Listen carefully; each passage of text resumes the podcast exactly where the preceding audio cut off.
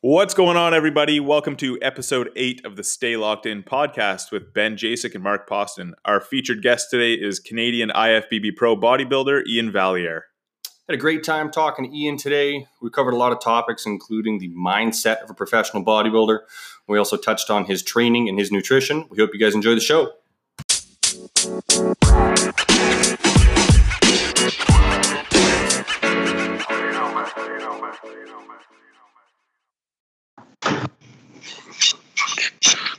Welcome, everybody, to the Stay Locked In podcast. Really excited to uh, introduce our guest here today. We've got IFBB Pro Iain Valliere, looking uh, about two and a half months deep into quarantine.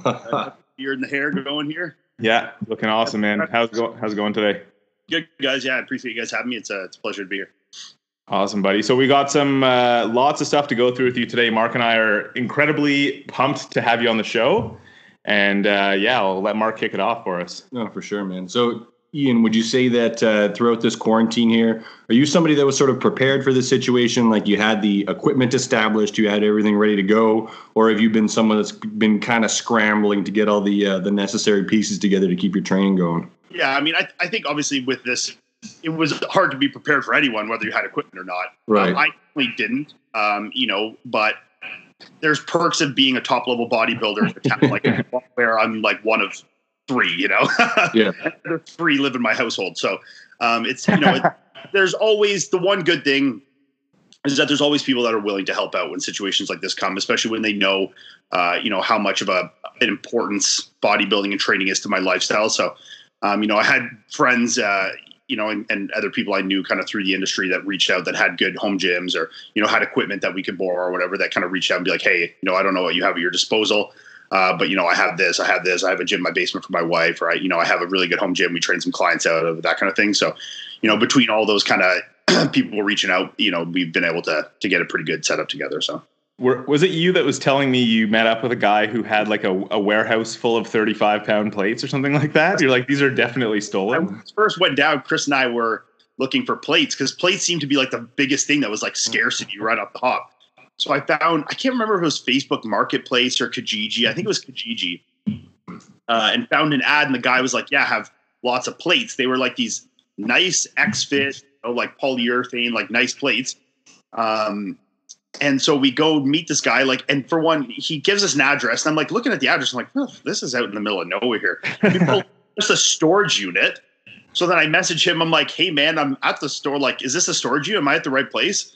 He's like, yeah, it's unit whatever, 160, whatever. So I'm like, okay. So I drive. I'm like, at this point, I'm with Chris. I'm like, this is fucking weird, you know. So we pull there. It's just some, you know, middle aged guy with like a a younger a younger guy helping him, uh, younger guy who didn't speak any English. Uh, so and then they open up this this uh, storage unit, and I swear to God, floor to ceiling plates and no, no 45s though. They'd sold those out right away. But I mean, he must have had. I mean, we bought eight pair, uh, eight total, so four pairs of 35s and a couple other ones. Uh, and I mean, he must have had like it, it was like we took nothing. I mean, there was floor to seat. Like he must have had a few hundred, if not thousand, plates in there, brand new in the box. I'm like, I don't want to know where you fucking got these, but I'll gladly take them because the price was good. I mean, it was yeah. you know, it was less than a, a dollar a pound for the plates, which you know at Yeah. this time right now, seems, uh, Yeah. you know. So, um, so yeah, we definitely got lucky on those, and they're great plates. Um, you know, no 45s, but I mean, you get enough 35s. Weight is weight, right? So, um, we do have 45s now, but but yeah, no, it it, it was a, a kind of a weird weird place for sure. So we just got in, got out, and I paid them. We we left. So That's It's hilarious. so funny how how fitness equipment has become like this underground black market hot commodity now. Like I've got an Olympic barbell and a bunch of bumper plates downstairs, and we'll be working out in our parking garage, and people will go walking by, and you just see them light up. They're like, "Did you get that stuff recently? Like, where did you get that stuff?" It's like on on the hush, on the sneak tip. Where can I get some fitness equipment? And it's it's so it's so hard to come by these days. yeah, no. So we were we were definitely lucky. And when I say we, I'm talking about me and, and Bumstead because I train with him every day.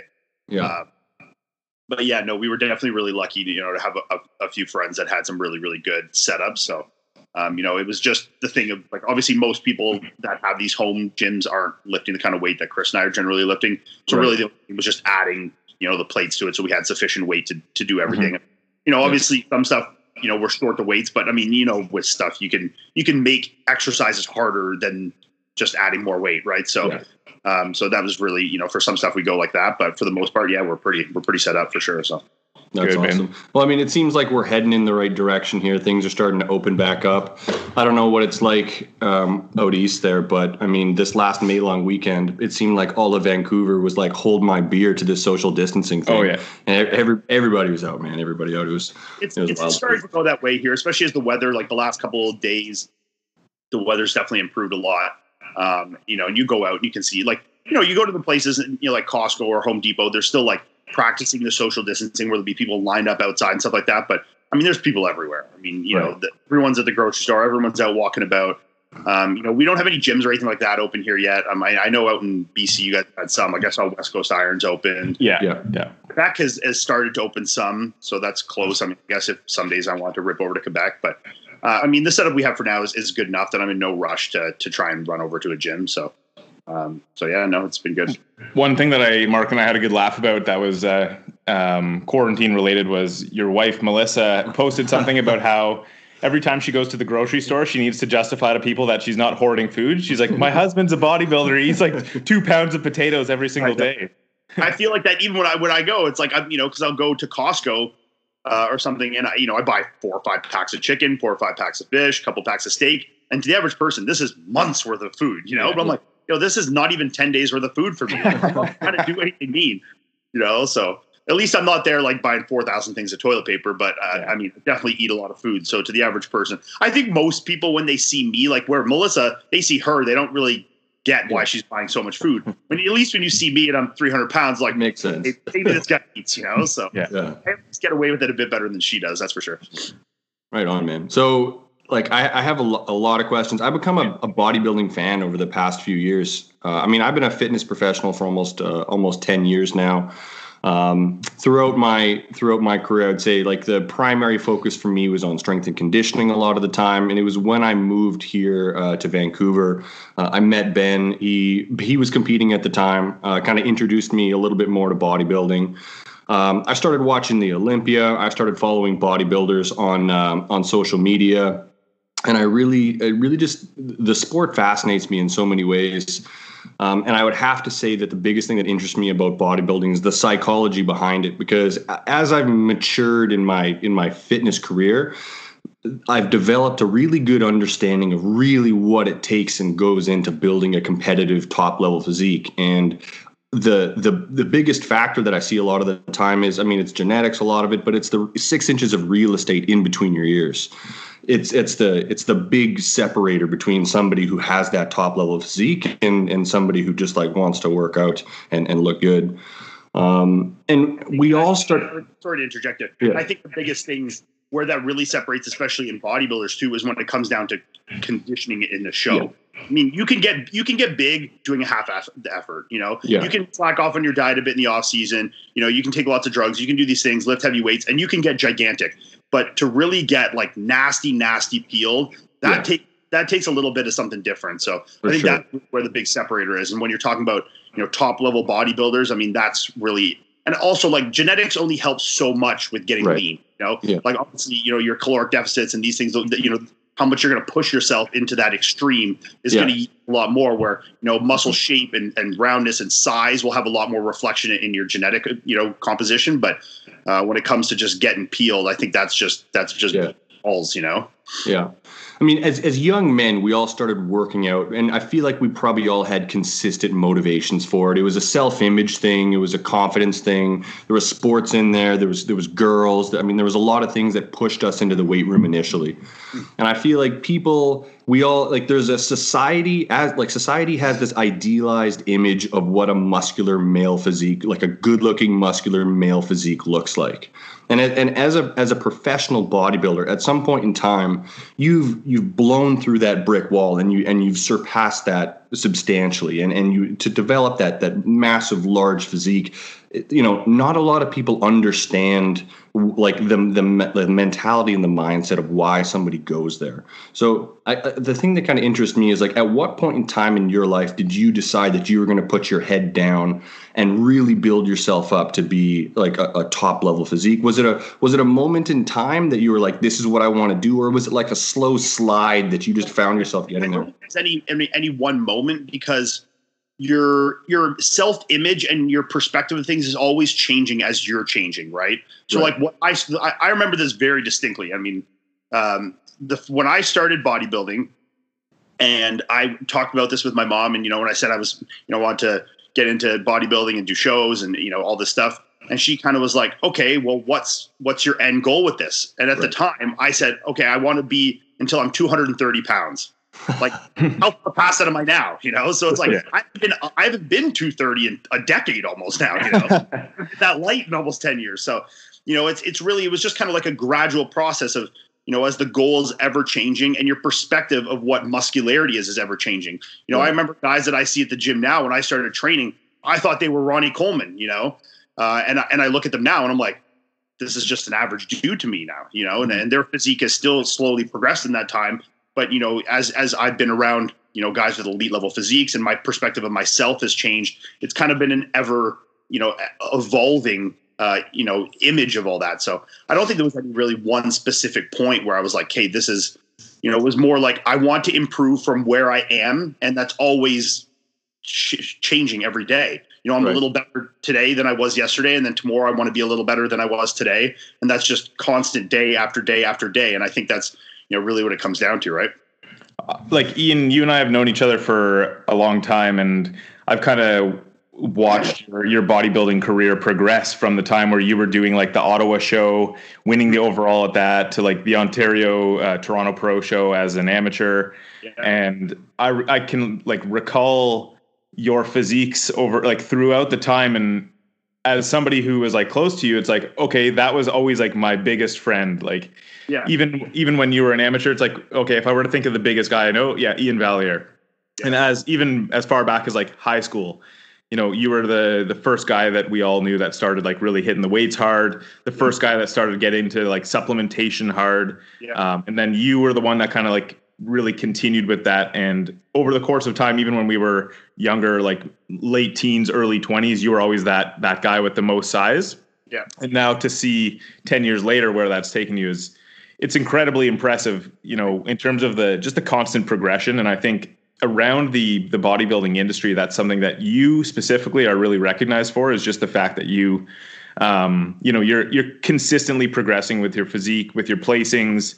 Um, I know a lot of bodybuilders like they they find it really hard to take that time off and just lay a really strong foundation of building mass. And you were a person who did that over the I think it was what close to two years you took off of competing just to yeah, add size on. season when you come down to competition to competition would have been yeah 18 months or so. But that comes right back to what what you were saying there about the mindset of it. I mean that's the, the consistency is a mindset. That's a choice that you have to wake up and make every single day. You know do i wake up every day and i'm like oh i want to eat six meals today. I want to train today. I want obviously i don't want to ever do that really. I mean you know mm. I, I do i love training? Yes. Has my perspective of, of training changed as become this has become more a job and less of a hobby? Absolutely. Um, but do i still love it? Of course. But you know there's there's more days than there's not where i'm just like oh, i'm too tired for this. My body hurts or you know i don't i'm not i'm, I'm not hungry right now. I could skip a meal. But those are the choices. And, and that really comes down to the mindset that is the huge differentiation in in levels of bodybuilders in my opinion you know is consistency. Because people are looking for short-term return, which you'll never get in bodybuilding. There's there's no quick quick way about this, and and consistency is the only key to continual progression. If you take six days out of seven, where someone's taking seven days out of seven on that perfection, they're going to get there way faster than you are. You know, right. so you you think that it's it's it's not an all in one day. It's a it's a perfect every day, and I think that's mm-hmm. really what it comes down to, and that's that's a hundred percent mental state for sure. Yeah. Um, yeah, yeah. You can go ahead. You can go ahead. So you mentioned you mentioned your mom in there. You sat down with your mom at a certain point in time, and, and you had that conversation with her about this is what I want to do. like how how is your family's reaction to something like do you come do you come from a background of people who like have an understanding of of uh, of fitness and, and, bodybuilding, or was this something that you kind of had to really work, like work with your family and your, and the people that were close with you uh, to kind of like? Yeah, no, both my parents are very fit uh, and have always been active. When I was growing up, it was always something I could look to you know, to emulate in terms of work ethic and consistency and things like that. You know, my parents, as long as I've known, my mom's always run and weight trained. I mean, when I started weight training, it's because my mom was going to the YMCA here in Ottawa, and I would just like tag along, even when I was 13 to you know 12, 13 years old, right? Yeah. So you know that that kind of foundation was definitely laid by my parents. Um, you know, from an understanding perspective, uh, you know, I have extremely understanding parents. I mean, I've been very, very blessed. I mean, especially with my mom you know, she's never questioned anything I've done. She's completely trusted my judgment as a man on anything I've wanted to do. Uh, and and knows that I'm generally doing what I think is best for me and, and my career or whatever my goal is. Um, you know, are there obviously things that she, I do that she's probably in her mind like, geez, I wish he wouldn't do that. Obviously, she's a mother. That's that's mm-hmm. part of her, her job, right? Uh, but no, I, she's been great. I mean, my mom has been to every single show I've ever done in my life. Like, that's no matter where I've gone, I've flown to Portugal to every state in the US. I mean, Spain, you know, the UK, wherever you can think of. She's been to every show I've done. Mexico, you know, um, you know, she just loves. And honestly, she's become a huge fan of bodybuilding now. I mean, you go look at her on Instagram; she follows probably more bodybuilders than I do. Um, she's up to date with the bodybuilders and the news, and you know, kind of follows it all. And she, I mean, she'll probably watch this podcast. I mean, you know, she's really into that world now, and has a very, very good understanding of kind of the life and the world that goes into it. Um, you know, my dad was a little, I wouldn't say more difficult because it was never difficult, um, but just didn't quite understand the same. I mean, my dad is a lot older than my mom. My dad is in his mid 70s now. So he's coming from a, a very different like generation and mindset of, of all these things and kind of was like, well, I don't, I don't really get it. Where, you know, my mom is still like, like I said, my mom's on Instagram, you know, she's a lot like in a very different hit generation of like, you know, keeping up with the times with the fitness and, and all this kind of stuff. So, um, you know, she had a very different understanding and, and kind of base for it there than my dad did. Um, so yeah, I mean, it was never difficult at any point. I mean, you know, my dad obviously there's been conversations where he's been like, you know, kind of like, what are you doing? You know, be careful with yourself and this kind of stuff. But it's never been like a, you know, a, a difficulty at any point. There's never been any like clashes on it or, or anything like that. You know, I've been I've been extremely lucky to have you know very supportive, very understanding parents with this for sure. Yeah, yeah, that's awesome. I'm I come from a family. Both my parents are accountants, and I mean, I'm, I'm by no means am I dramatically oversized. I stepped on the scale and I think I was 225 the other day. But it seems like every time I come home and I've sized up a little bit, it's like another conversation that needs to be had about yeah. where are you going? What are you doing with this? It's funny for me too, because like I see it even with my mom now, how desensitized to muscle she's become. Because she'll be like, Yeah, I saw this guy at the gym. He was saying he knew you, blah, blah, blah, blah, blah. You know, he came up and said, Are you Iain's mom? And I was she was like, Yeah. I was like, Well, what he look like? Like, was he big? And she's like, well, not really. Like, you know, he had a bit of muscle. And then she'll, uh, then she'll finally like tell me, figure out who the name was. I'll be like, oh, was it this guy? And it'll be like, it'll be like 290. Like, um, this isn't a not big guy. This is a fucking humongous guy. You know, you've been to too many pro bodybuilding shows if you think this is just an average guy now, you know? So I always find it funny when she, you know, the perspective is, like I said, I mean, going back to, you know, with the evolution for myself, I mean, you can really see it. I mean, especially dictated right there with, you know yeah. how the the, the, the perspective of things is, is ever changing right? You know the more you're exposed to it so um you know, but yeah it's it's great.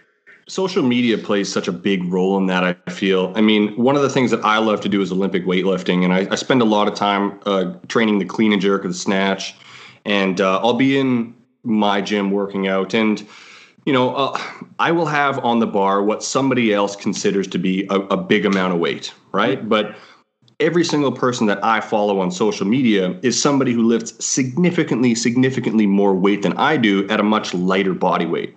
And so, like, I have somebody come up to me and they're like, oh my God, that's so impressive. Like, how do you do that? And just in the back of my head, I always have this thing. I was like, you have no, you really have no idea. the fact that this, like, really isn't that impressive. It's like that big fish in a very small pond type thing. And, and social media has just expanded that and blown it up. I mean, you have access.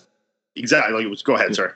No, I was just saying. I mean, you have access to like all the top level people, and it's in it's it's it's a good thing, and I feel like it's a bad thing at the same time. I mean, it's a good thing in the sense that if you're a strong person and you can look to these people for motivation and and and you know see it as a good thing and something to aspire to that's fantastic. But i mean I, I, feel like for a lot of people it can also be a bad thing because they're constantly comparing themselves to other people when it's really like an apples and oranges type comparison right? Um, yeah it's it's an interesting dynamic that we're seeing play out nowadays. Yeah no absolutely. Like, like you said i mean there's pluses and minuses. I mean you know, for a lot of people, there's a lot of good information at their fingertips, but there's also a lot of people that have no right giving information that are so, well. It's so true. Um, you know, and, and also like, you know, going back to the perspective thing. I mean, when you're having, you know, top level bodybuilders right on your Instagram homepage every day, that becomes a, a norm for people. And that's what they compare themselves. I mean, even I struggle with that today. I mean, I'm a top 20 bodybuilder in the world, you know, but I'll go on my page and I'll see a, you know, top a picture of 1998 Ronnie Coleman or 2000 Jay Cutler. And I'm like, fuck, I suck. You know? I'm like, what am I comparing it to? I'm comparing it to two of the best bodybuilders in the history of the planet. That's not what you compare yourself to, you know, but when it's in your face all the time, I'm seeing, you know, Brandon Curry, these top level guys all the time on my feed. It's like, you really start to, you know, get hard on yourself with that stuff. So, but like you said, it's an apples and oranges you know, and it's it's it's completely relative to to where the state is, right? So, um, something that I've seen is like, you know, having when I was back when I was competing, um, I was also living with my girlfriend at the time who was competing in bikini.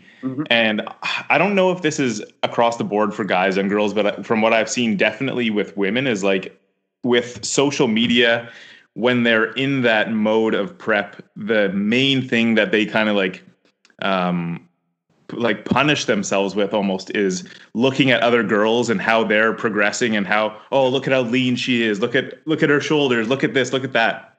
And they're like mentally psyching themselves out of of success on the day of the show and like of success in their prep on a day-to-day basis leading up to that based on how other women look on social media.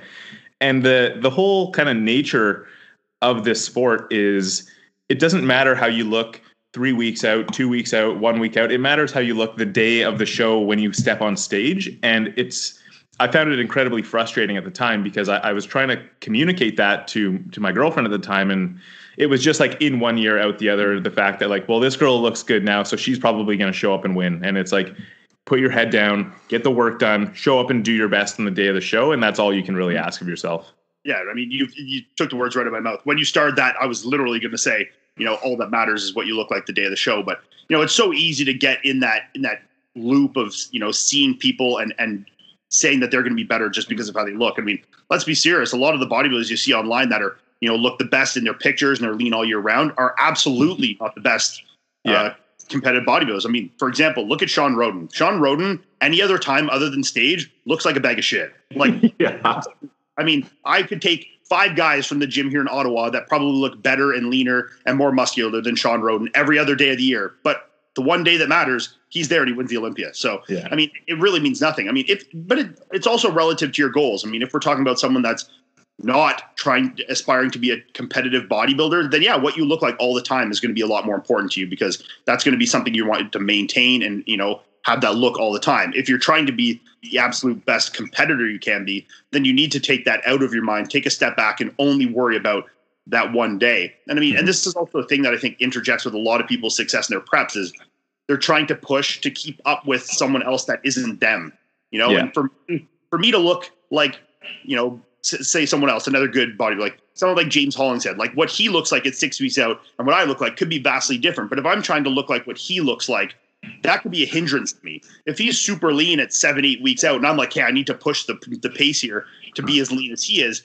I mean, that could be detrimental to my prep, not positive, right? So I mean, you need to let things kind of take their their progression in the in the right manner. I mean, you know, being super lean far out is not necessarily a good thing. I mean, for yeah. some people it is, for some people it's not. I mean, it really depends on you know knowing your physique and you know how to optimize those things in a prep. But um, but you know, you can't you can't chase progress photos. You need to chase stage look, and that's that's very important for sure.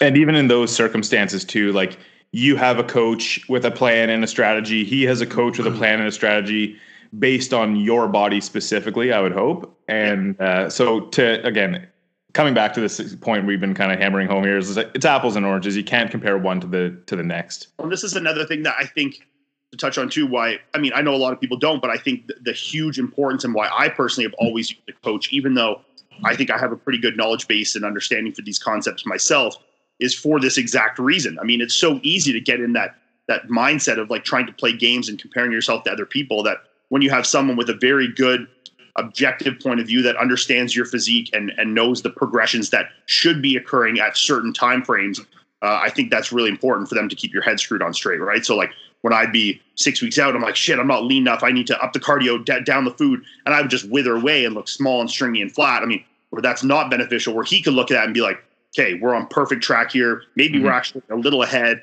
You know, let's get some more food in you. Let's do these. You know, let's optimize your training.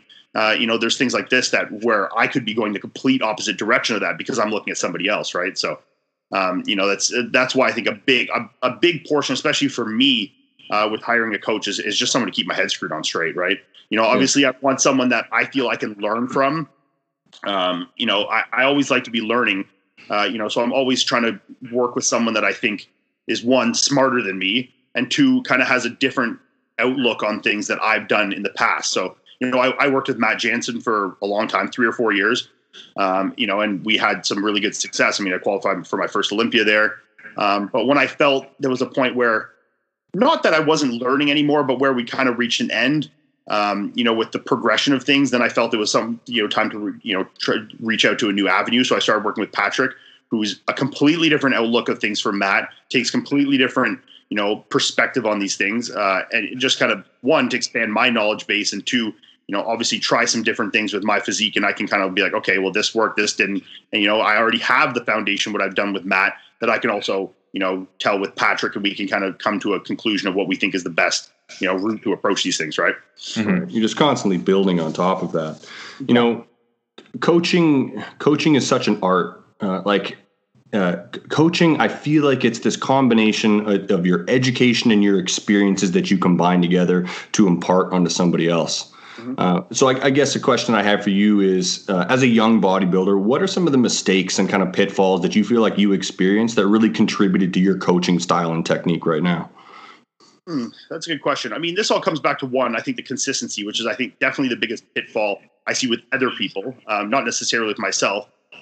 Um, and, and two, I think, I think a lot of people just need to, to keep in mind the long picture of things, you know? Right. I think too people, you know, get consumed in the short game. And this comes back to like we said what you know, Ben said about me taking the time off when it was necessary. You know, people getting that cyclical competing every year, every year, I need to do this show, I need to do this show, which is not usually beneficial. I mean, you know, if you're already a top level athlete and you have that foundation built and you're just kind of chipping away, sure. But if you're trying to reach the upper echelons, I mean, you need to give your body that adequate time to grow.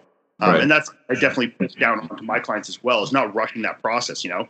Yeah. Um, if I if I get a client and I look at them, I'm like, there's you know, if your goal is to turn pro in a year, that's not realistic. I mean, this and if it is, then you need to not compete for this next year. You need to spend that whole entire year, you know, progressively, you know, working in, in these steps to to grow and to add new tissue. Mm-hmm. So then we can come down. If you want to do three shows between now and then, you're going to make no progression. I mean, we're going to constantly be in some kind of depleted you know deficit state i mean for you to add new tissue is going to be very very difficult so um, i think that's the biggest thing is just not rushing the process and within that staying consistent in the process and keeping that that long-term goal in mind and i think this also goes into to off-season training absolutely especially i think so many people are extremely consistent and negligent uh, and diligent sorry when it comes to being in their contest prep but then the off season comes along and it's just like a fucking free for all you know it's like this is my off season that that title i I, I don't mind using it because I know what I'm saying when I use it, but so many people I think use it with the wrong intent behind it. Is they literally mean an off season. And is there a time to give your body some rest and, and maybe take a little time off training, uh, you know, or to give your body a little, you know, break from super high protein intake or some stuff like that? Absolutely. But I don't. Th- I think an off season should be taken just as seriously, if not more seriously, than a contest prep should. Because I mean, that's the time when you're laying all the foundation that you're going to display on stage. You know, the prep is just losing body fat at that point. You know, mm-hmm, yeah. Uh, but the the time where you're adding the tissue and making all the progress in your strength uh, and all these things is going to be done in an off season, right? So. Um, I think people need to take that that time a lot, a lot more seriously for sure. I mean, yeah. you know, if you're you know, training is half-assed and you're eating McDonald's every other day and, you know, you think this is going to make you a better bodybuilder. It's absolutely not. So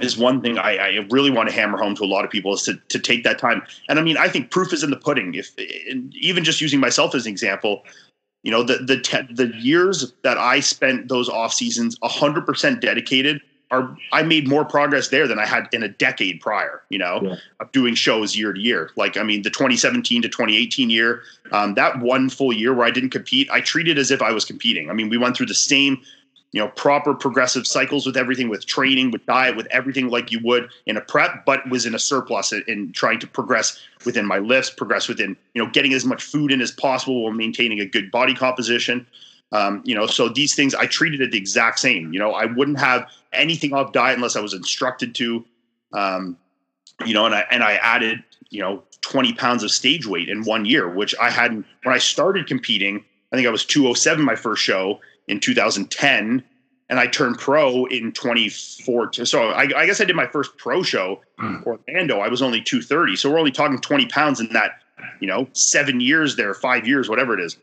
Yeah. Five Years. So where I did that in one off and by being 100% diligent. So, um, you know, uh, am I saying if you take a year off, are you going to add 20 pounds of tissue? No, that's obviously, you know, a little different. Uh, but it's just showing that, you know, that time and the consistency is, is so crucial and that that that consistency needs to be 365 not 12 weeks you know yeah i can't i can't help but feel like at least for amateurs like the part of the lack of ownership that goes into that off season as well is like you know when you're in prep and you're getting leaner and leaner and your physique's looking better and better that's like so sexy and you can post it on instagram every single day ab check and like here's my progress pictures all this stuff like honestly man there's nothing sexy about being in the off season there's nothing sexy about having a, like the extra fluff on you and uh, this is motivating. When you're seeing that week to week in a, in a prep, like your you know body fat changes occur at a lot faster rate and and more noticeable rate than muscle tissue gains happen. Absolutely. I mean, know, you lose a pound or two pounds of fat in a week, you can see drastic changes. You can feel it. Your midsection will feel tighter. You can see more separation. That's very noticeable with a very short time we're adding one pound of muscle, you might not see any difference. Adding two pounds of muscle, yeah. I mean that might you know might not even see, you know. So um, until you strip that body fat away in the prep, so um, you know it's it's something that people really lose sight of, and you know they're they people are so result driven for motivation, you know that when they they're not seeing that you know that acute response and and to to motivate them every day uh, mm-hmm. like the fat loss, it's very hard for them to keep sight and to keep motivated to, you know, really push through those times where, yeah, it's like you said, it's not pretty. I mean, you know, having a little extra fluff and, you know, not posting your, you know, awesome Instagram shots all the time, you know, and I think that's also a huge, going back to the social media, I mean, I think that's, that's absolutely a huge detriment to bodybuilding is people having this need, not need, but a feeling to need, I guess, to stay in that almost show ready composition yeah. to, to look impressive for other people, you know, um, which which is craziness to me. I mean, I, I think if you want to do that, take as many pics as possible during your prep. And yeah. File them for the year and post them all year. Just pretend feed them. social media is a farce. I mean, if you want to pretend you're two percent body fat all year, then take a million pictures when you are two percent body fat. Don't try and stay like that all year, or you'll absolutely never progress. Yeah, I think another thing that needs to be said here about just taking the time is, um, I find amateurs to be in this kind of like sprint to get a pro card mm-hmm. to achieve to achieve the pro league to get the status to be able to put IFBB pro in your Instagram profile stuff like that. And one of the things that I really learned through competing was like you just really need to learn more so to embrace that journey as an amateur Absolutely. Enjoy the time you spend as an amateur because statistically, once you become a pro, you'll probably never win a show ever again. For most people, when they turn pro, their career's over. That's it. I mean, yeah. let, let's be serious. If you have all these shows throughout the year, unless you're someone probably consistently placing at least at least in the top eight, I mean, that's really that's really it for you. You know, I mean, if you're coming last call at every show in a pro show, I mean, you're it's it's going to be very hard for you to progress from there. Um, you know, so I, I think a, a, lot of guys really get get stuck in that trap for sure. Yeah. So you know, I want to talk to you a little bit about your training. Mm-hmm. Um, so I feel like um, uh, from externally when I when I look at bodybuilding, people typically fall into two categories. They either have a very very structured training program where they've got reps and weight and very specific progressions that they work through, or they need a little bit more a loosely structured program where they can kind of go into the gym and they can kind of pick and choose exercises on a certain day. So I was just kind of wondering, like, categorically, which one do you fall into? Are you very, very regimented with your training, or is it kind of an auto-regulated day-to-day type thing for you? I mean, there's a bit of both in there for sure. I mean, I keep, I think a big thing, and uh, which a lot of people do too willy nilly, is switching exercises around and not giving themselves adequate time to progress within the certain exercises.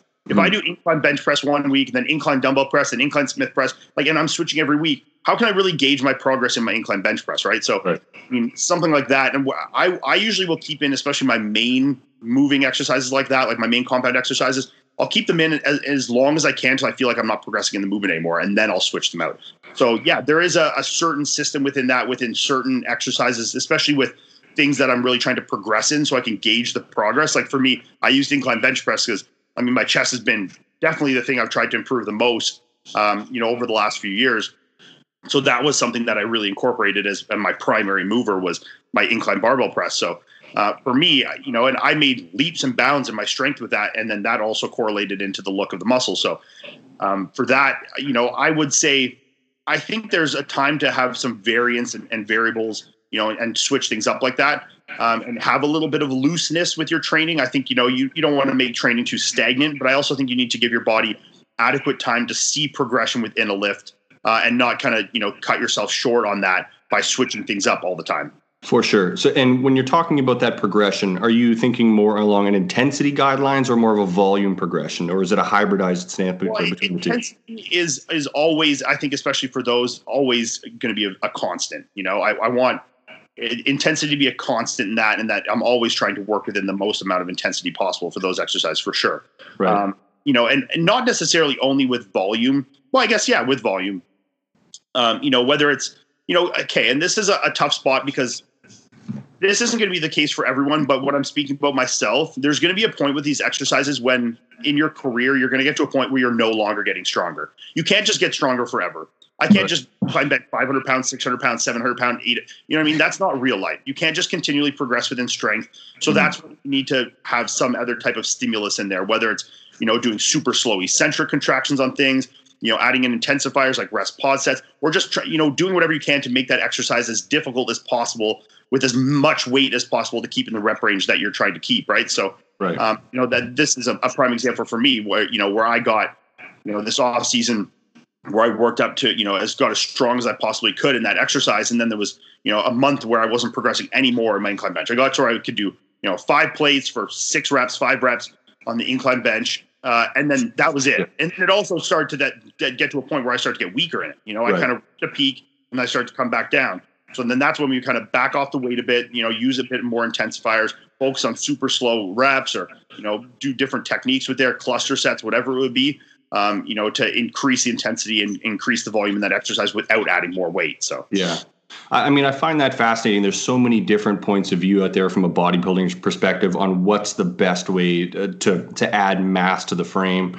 I mean, one of the arguments that you see people go back and forth on is the the importance of having a free weight versus supported surface uh, exercise stimulus within the workout. And I mean, there's you know, with all the stuff that came out with uh, Ronnie Coleman, for example, like seeing him in the wheelchair and like seeing how physically broken down his body was, I felt like that was a big catalyst for that conversation, especially within the bodybuilding community of what's the what's the right way to do this. And a lot of people said that the way that Ronnie trained was over the top in terms of like the intensity and the free weight that he used. Um, I mean, you see bodybuilders like, you know, think, for example. Sorry, yeah, go ahead. I think that the biggest issue with Ronnie here, and I, I'm speaking completely out of speculation, is I don't think the exercises, their intensity were the issue. I think it was the constant stress on his body, even when he needed to lay off a bit. I think he was the kind of guy that, like, you know, even when you know he'd be slightly injured, he'd train through it. And you're compounding injury on top of injury on top of injury until you're at a point where you're now you're arthritic and your tendons and ligaments are all completely destroyed. Uh, you know, and then that breakdown obviously then compounded with age um, you know, to mm-hmm. really took its toll after his bodybuilding career was over. So I think for him, that's it's, it's, a little different. I think a lot of people could benefit from training with that intensity and that and that kind of gusto, but um, or that level of volume. But I think I think you need to be a lot more smart with your training. I think Ronnie Coleman yeah. was. I think you know having that balls to walls mindset is good to an extent. You know, I think if you're taking every single set you do to complete maximum failure like that, even when you you know it's not the best idea, is absolutely not a positive thing. So yeah. um, I just need to be a little more smart in your training than he was. But um, I think the principles. I mean, you're also talking about Ronnie's a hard one to use because Ronnie could have you know, walked the dog and been 300 pounds, you know? So it's like, you're talking about like the, the point zero zero zero zero one percent genetic anomaly elite here, you know? Yeah. People that look at weights and grow. So, Yeah. um, it's, it's, he's a tough one to use for sure. Yeah, but I mean, you have people that will argue that you need to back squat and you need to deadlift. Uh, you know, you need like full systemic stress to in order to stimulate that growth. And then you've got other people who completely disagree with that. They believe in like lots of time under tension. Um, you know, uh, uh, lactate training, complete muscle fatigue training with like much smaller percentages on supported surfaces. So if you were to break down your training in terms of like the amount of emphasis that you put on heavier, higher intensity free weight exercises relative to the supported surfaces, uh, assistance, accessory, isolation, where would you kind of break that down? Hmm. I mean, I think there's a time and a place for everything, right? I mean, I think you also need to go working within the individual. I think if someone, you know, is not getting optimal results out of a barbell squat and all it's doing is causing knee pain, um, you know, or it's taken away from other exercises, I think then, yeah, like there's no reason to not just scrap that. You know, I don't think you're locked into any certain thing. I mean, I, I barely ever barbell squat. I mean, and I've made great progression in my legs you know but there's also some exercise like that that i am a firm believer but it's also completely within the individual so you know I, I think you really need to look at you know utilize all the exercises in in the system and then kind of narrow down based off what you see the progress in you know? I don't think there's any like completely set answer to this. I mean you know i obviously like to use as many of those exercises as possible but i think machines and things also have a, a really good place especially in bodybuilding training. I think if you're talking powerlifting things like that maybe not as as much uh, Mhm. but in bodybuilding training, you know, uh, you know, with these machines that are really locked into certain, you know, really isolated movements and stuff like that, uh, and a lot easier to control and and you know target the the muscle at hand is is definitely very beneficial. So, um, I think there's a a kind of a mix that you need to have. I mean, for ninety percent of people, if it was like do a flat barbell bench bench press or like a hammer strength machine press for a bodybuilding perspective, I would take the hammer strength machine press 10 times out of 10. You know, most people when they're doing bench press are one, probably going to hurt themselves because, Yeah. you know, it's probably the most proponent exercise for causing pec tears for sure. Mhm. Uh, people are using 20% pec when they're actually doing a flat bench press. Mhm. You know, anterior delts. I mean, if they're really good at it, they're using their fucking lats. Using you know, there's so many other assisters that can be in there where, you know, it's uh, you're a lot more locked into that position. You can really isolate the chest a lot more. Uh, I think with with less thought behind it. I think if you're an elite lifter, you should know how to bench press and utilize your chest. If you're someone that's not, I think that's going to be a little more difficult, especially if it's something that's a lacking part for you. And I think the machines have a lot more more place in the training for sure.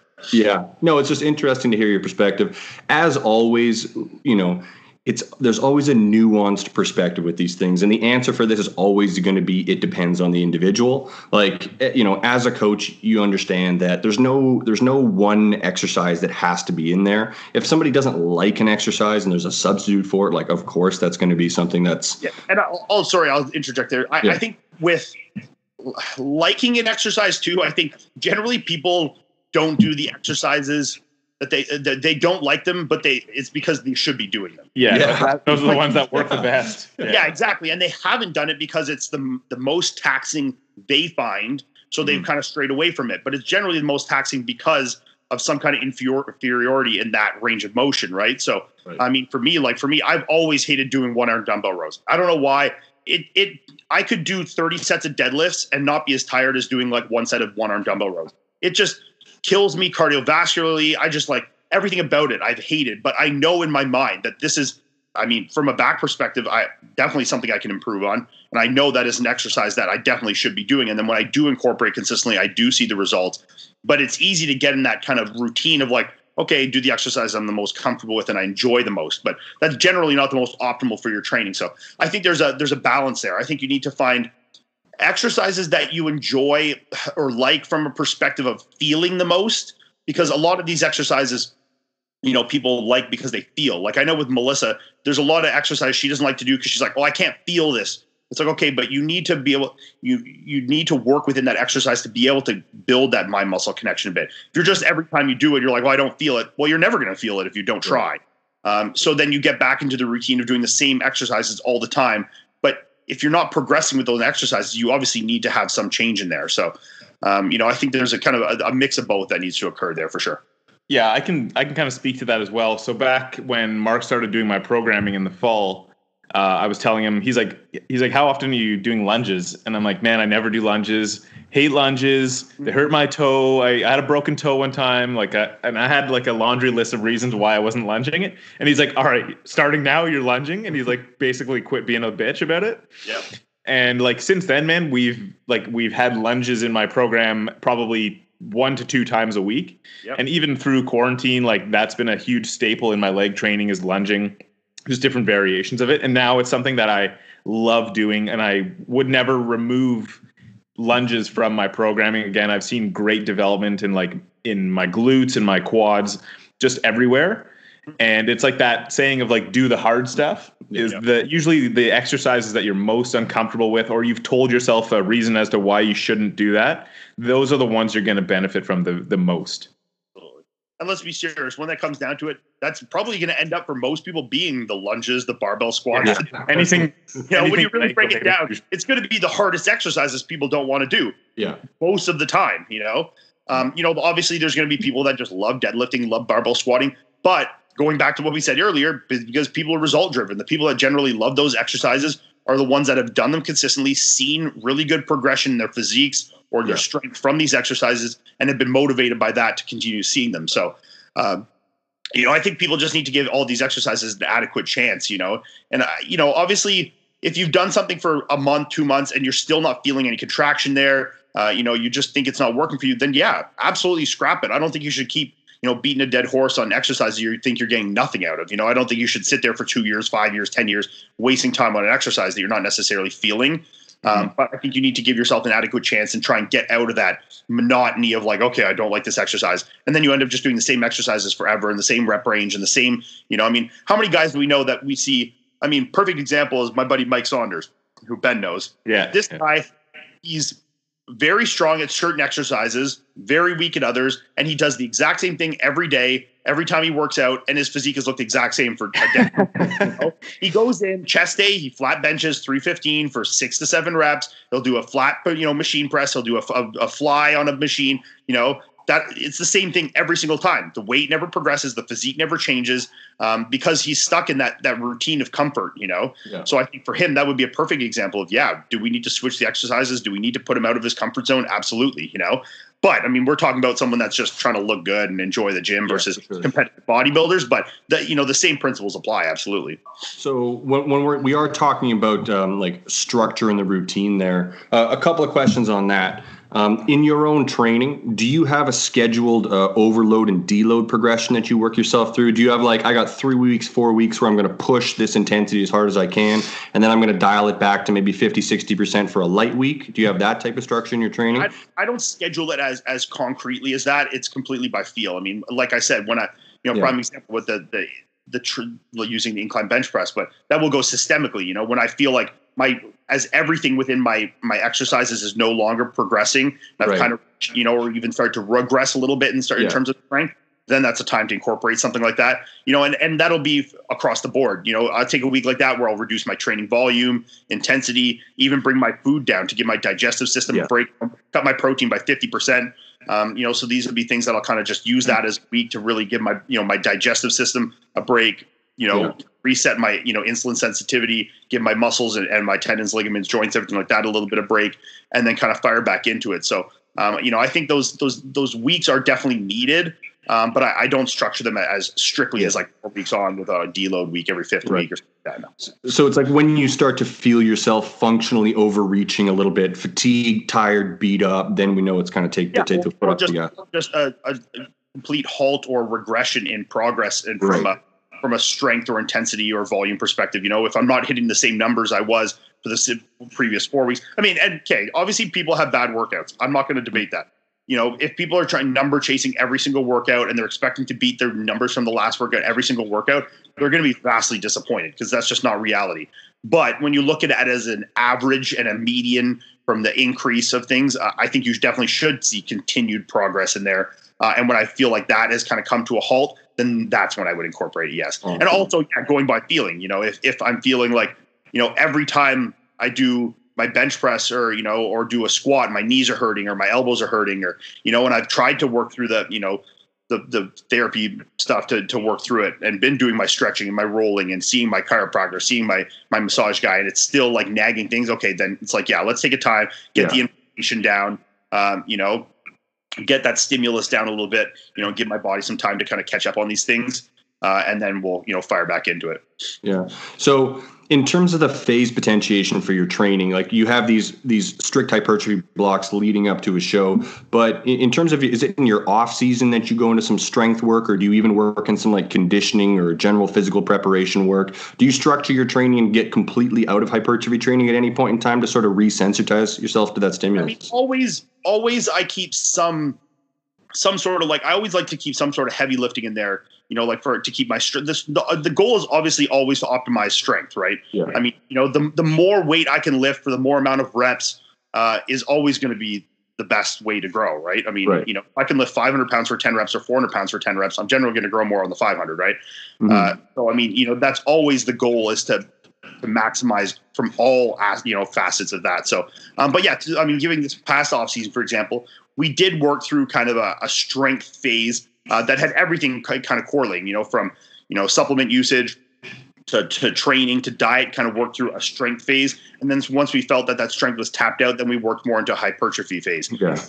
You know once we kind of re, you know got that strength to an optimized point then we can use these you know these high numbers i'm reaching through an you know more of a hypertrophy program Mhm. that's Mhm. the growth absolute most right so that's kind of the the phase we went through this this past offseason that that worked phenomenally for me Um, you talked a little bit about you know seeing the chiro and, and some therapeutic stuff that you do with yourself. I'm going to be turning 30 years old in September coming up here, and I've been training. I've been training very hard for going on 12, 13 years now, and you know there's there's things that there's things that you're just kind of constantly working through. I mean, there's like little little bits and pieces. So I mean, in your training, how prevalent are injuries? I mean, is there any point in time you're like, I feel 100% good, or is there typically always something that you're kind of battling? No, I mean, I've definitely had times where I feel like I'm 100% good. I mean, the older I get, obviously those days are a lot less frequent. No, I'm not by any means old. I mean, I'm the same age as you. I'm turning 30 this year as well. You know, as I've got older, I've definitely felt that the need for the therapy is definitely, you know, more more needed.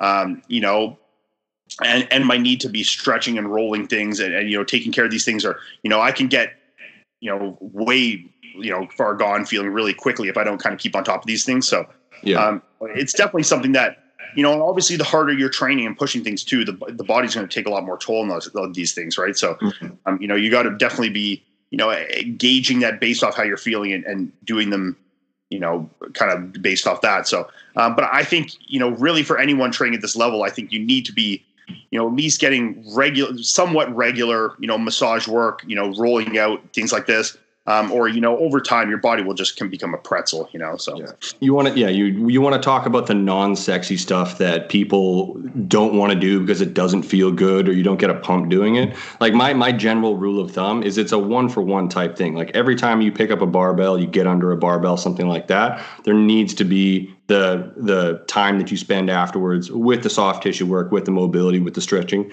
If you're going to break Humpty Dumpty down, you got to help them. You got to help build them back up again as well. Absolutely. I mean, and people need to look at this too. I mean, the more time you're spent injured is time away from pro- making progress, right? So, mm, Yeah. I mean, if you spend an extra 15, 20 minutes a day just like doing, you know, a bit of stretching, rolling out, you know, like you said, the soft tissue work like that, you know, that could, you know, you're talking about 20, 30 minutes a day, you know, versus that could be two, three, four weeks out of training a body part, you know, be something that's, you know, that's feeling injured. So, I mean, Yeah. it's, it's just like little daily battles to overcome the big one, right? So it's like, Sure. it's it's definitely something I think people need to be a lot more diligent, myself included. Absolutely, Yeah. you know, I get in these routines where I kind of let things build up until it's like sore, and then I'm super diligent on it. You know, Yeah. it's like I'll let something go for six months, and then I'll see a therapist five times a week until I feel good, and then I'll go six. You know, but like I, I've definitely fallen into that rut before, but um, you know, it's definitely you know got to be consistent on these things and, and really you know do yourself the the service right in any in any sport especially professional sport i mean like that if you want longevity in the sport Mhm. You you need that consistent uh, like care for your body for your for your instrument if i may yeah um like you take a guy like lebron james who's obviously he's got the the funds to do so but he spends millions of dollars a year on upkeep on his body and he's as he's aged, he's gotten better and better and better every single year. So there's a there's a maturity thing to that as well, though. I mean, and I imagine like especially as a young athlete, having a coach to kind of guide you through that is super important. I mean, like what I find myself as somebody who's you know competitive and very physically driven, I get into a bad habit sometimes of you'll have something that doesn't feel great, but by the time you warm up and you get yourself into it, it feels okay. You get through the workout and it's a little worse, and then you're like, and then it's just you kind of keep pushing yourself down that line. You can keep pushing it, keep pushing it because you want to be consistent and you understand the importance of like you know staying on top of it as much as you possibly can. But the, ultimately, you push it down the line to the point where you've got something pretty serious on your hands. Yep. Yeah. Um, so I want to chat a little bit with uh, with you about your nutrition. Um, I, from externally, from from a lot of the stuff that I, I, I look at, I feel like at the highest level, competitive bodybuilders they have a pretty consistent um, dietary process. I mean, in terms of the the meal frequency, the types of foods that they eat. So I didn't necessarily feel like we need to dive into that too much. I guess my my big question for you was, do you feel like you have anything with regards to your own personal personal nutritional strategy that is unique to you? Hmm. I mean, I think with anything, especially diet, I think diet is so intuitive. You know, I think there's not really like, you know, you could have ten guys that all start with the same diet, and one week in, that you know, that everything's completely different between all of them based off the feedback you're getting, right? Right. So I don't think I necessarily have one thing that's you know super unique or anything to me. I think really good coaching especially for bodybuilding comes down to just like a good eye and good intuition on these things you know and knowing what adjustments need to be made based off the feedback that you're getting you know? Yeah. Um, so I, I think that's really what it comes down to the most. I mean i'd like to say i had some you know groundbreaking you know thing that I, I was doing you know, I, I think it one obviously you know most of the work is in the athlete's hand from them and their diligence, and then yeah. after just me, you know, looking at the response that we're getting from the food that's in there, and then making the appropriate calls.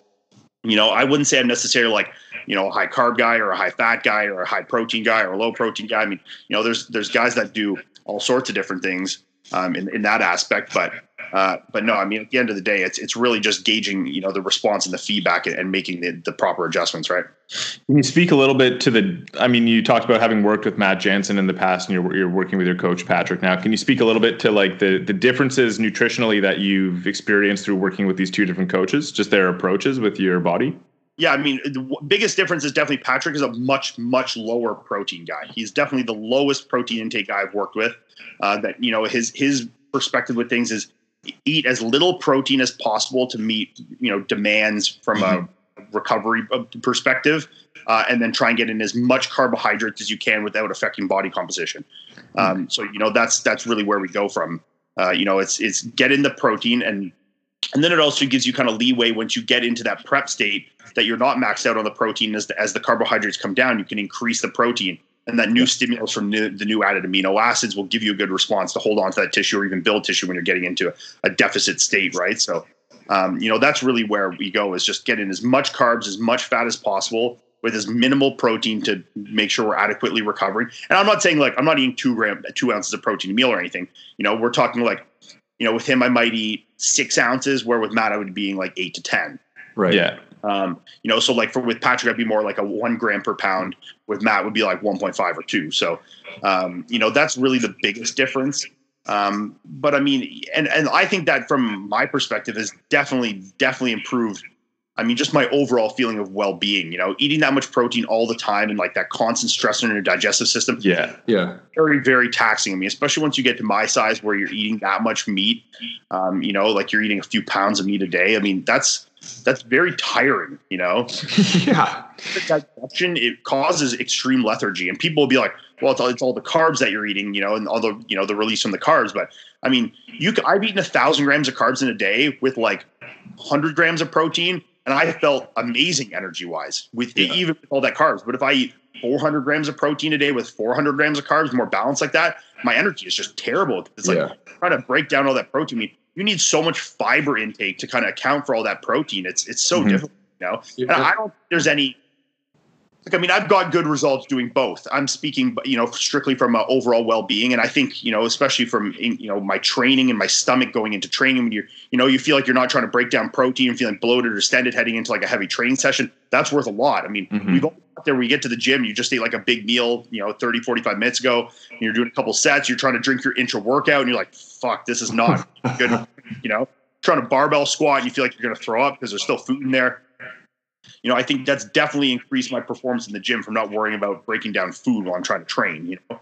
Um, yeah. and yeah, I mean, my overall feeling of well-being throughout the day, I mean, you know, is, is definitely is definitely a big plus. You know? I remember seeing a while back on on Matt's Instagram page, he was talking about tr- like aiming for that two gram of protein per pound of body weight, and it's like when you take a guy like yourself who's knocking on the door of 300 pounds in the off season, like that's five, 600 grams of protein in a day. It's like people also need to take into account that car- carbohydrates are very protein sparing, right? So yeah. the more carbohydrates you eat, the less protein you need.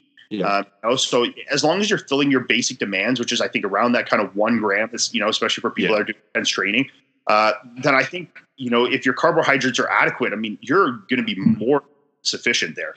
You know, I think then then that's when it comes into play. Like as the carbohydrates reduce, with you do like with Patrick, then the protein will intake, you know, intake will kind of come up to meet that deficit. So you'll still be in a deficit, but you're kind of like you know coming round with one, out with the other. Mm-hmm. Uh, you know, so it definitely, I definitely like that for sure. Yeah, I mean, it'd be really interesting, even from just like uh, when you think of total daily expenditure.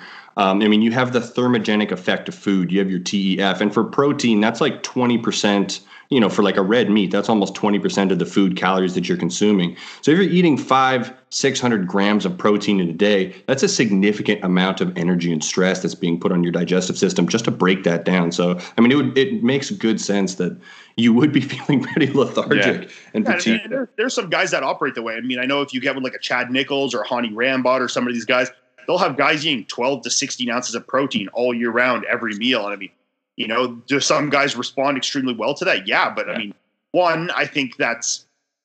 I mean, I, I hate to kind of speculate on this, and this is completely anecdotal, but I think with a lot of the guys that you're seeing that are having, you know, the the distension issues these days, yeah. I think a lot of that comes down to eating these insane amounts of protein. I mean, mm-hmm. obviously other things that go into that, but when your stomach is constantly in that state of distress and distension like that, a lot of it sticks around, you know.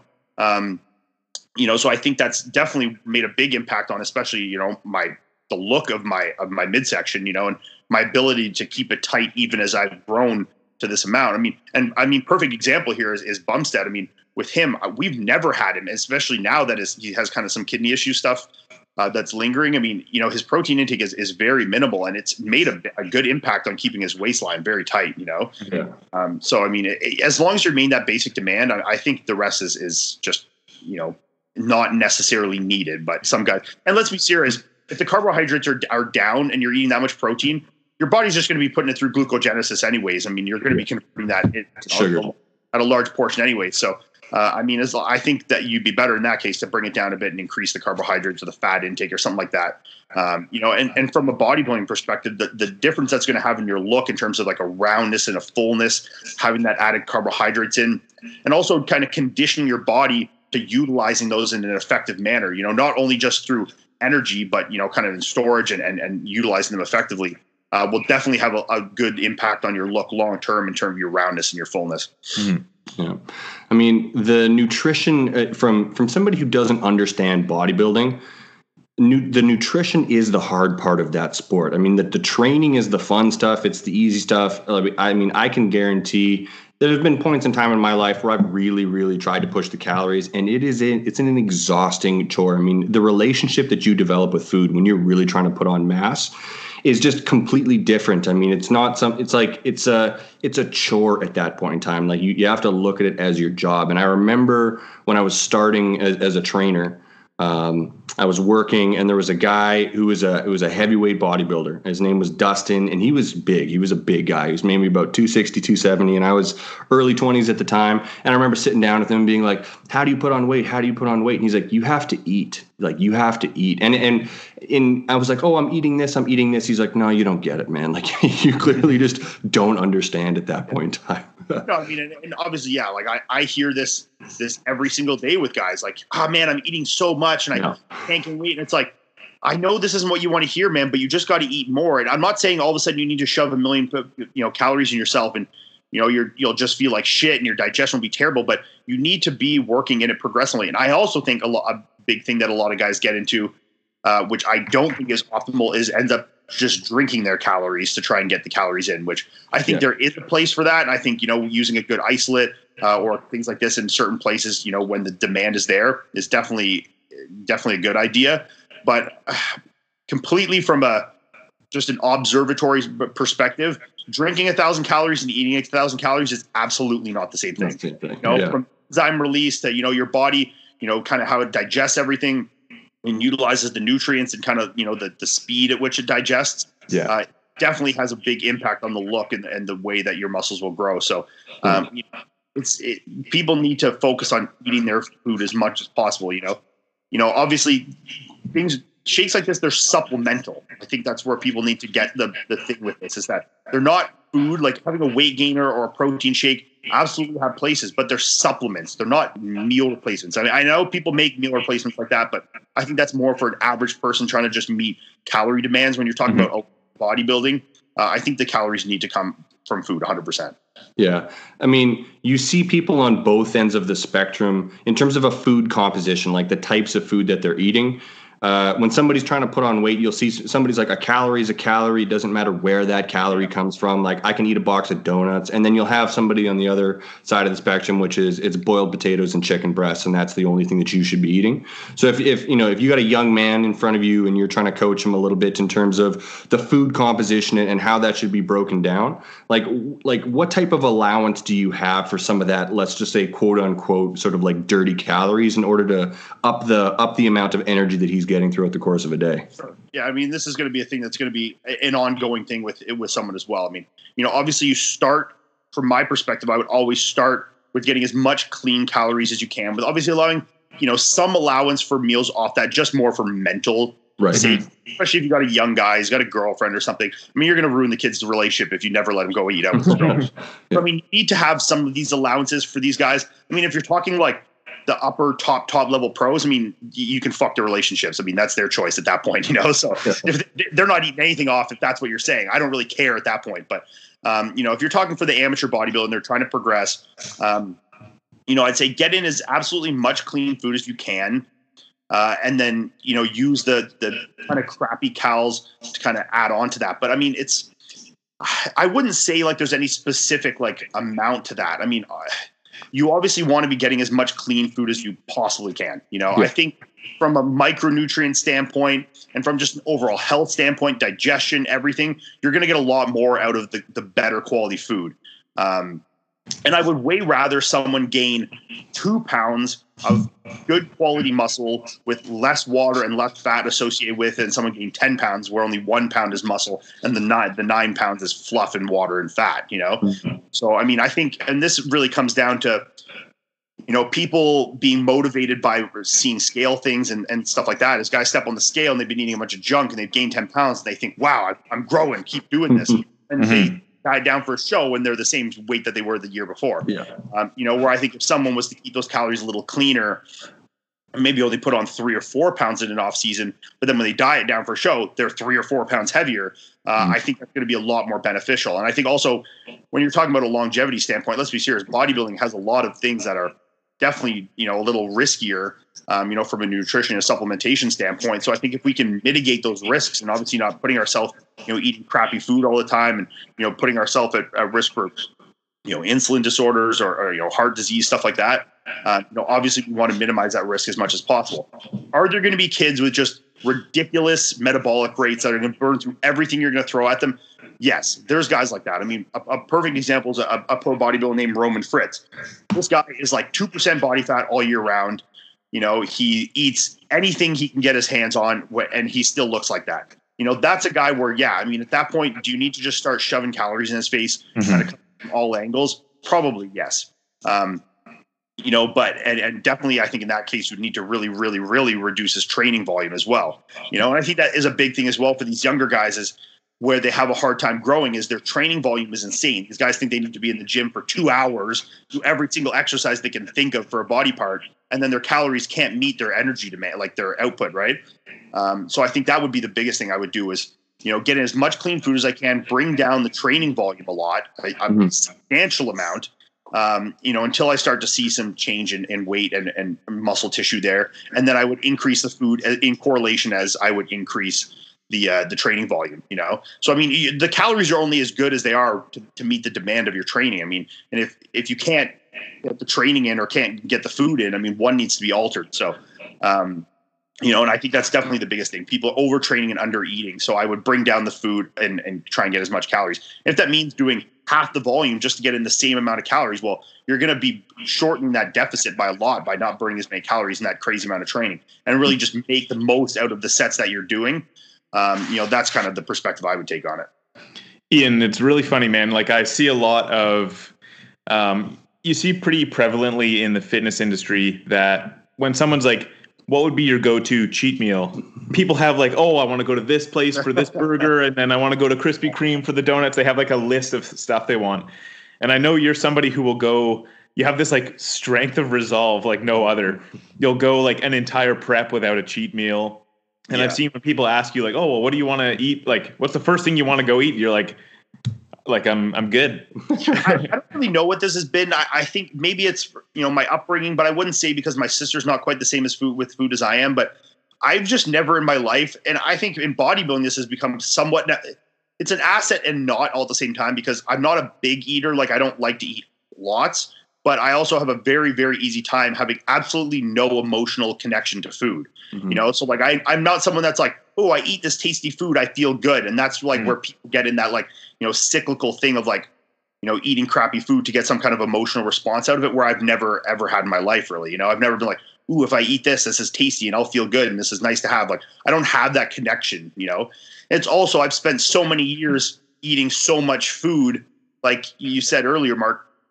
You know, your relationship completely changes with the food Yeah. uh, you know so when i've been eating that much for so long it's like most of my year there's been absolutely no room for extra food you know? Yeah. i'm like when you're you know eating that much all the time even eating a bowl of ice cream feels like a chore you know? Yeah. it's just oh, like more food like are you fucking serious you know? So once you get kind of in that for so long you know you really start to lose any desire for anything other than what you absolutely need to be eating you know? Um, you know so it's it, it yeah it's definitely a, a weird relationship i've developed with food but i mean i think it's definitely a bit of a positive thing when it comes to dieting for bodybuilding shows because i mean i could absolutely eat on diet all year round with not one cheat meal and i would be not even phased by it at all. You know i mean obviously like i said going back though like yeah you know melissa's not the same as me. Her and chris are foodies you know? Yeah. uh, if you want to go out and eat once in a while and you know will i indulge that just to you know happy wife happy life? Sure but um, you know it's not like it's not something that i would ever like you know like uh, get super pumped about by any means Yeah, That's that's so funny. That reminds me of a story.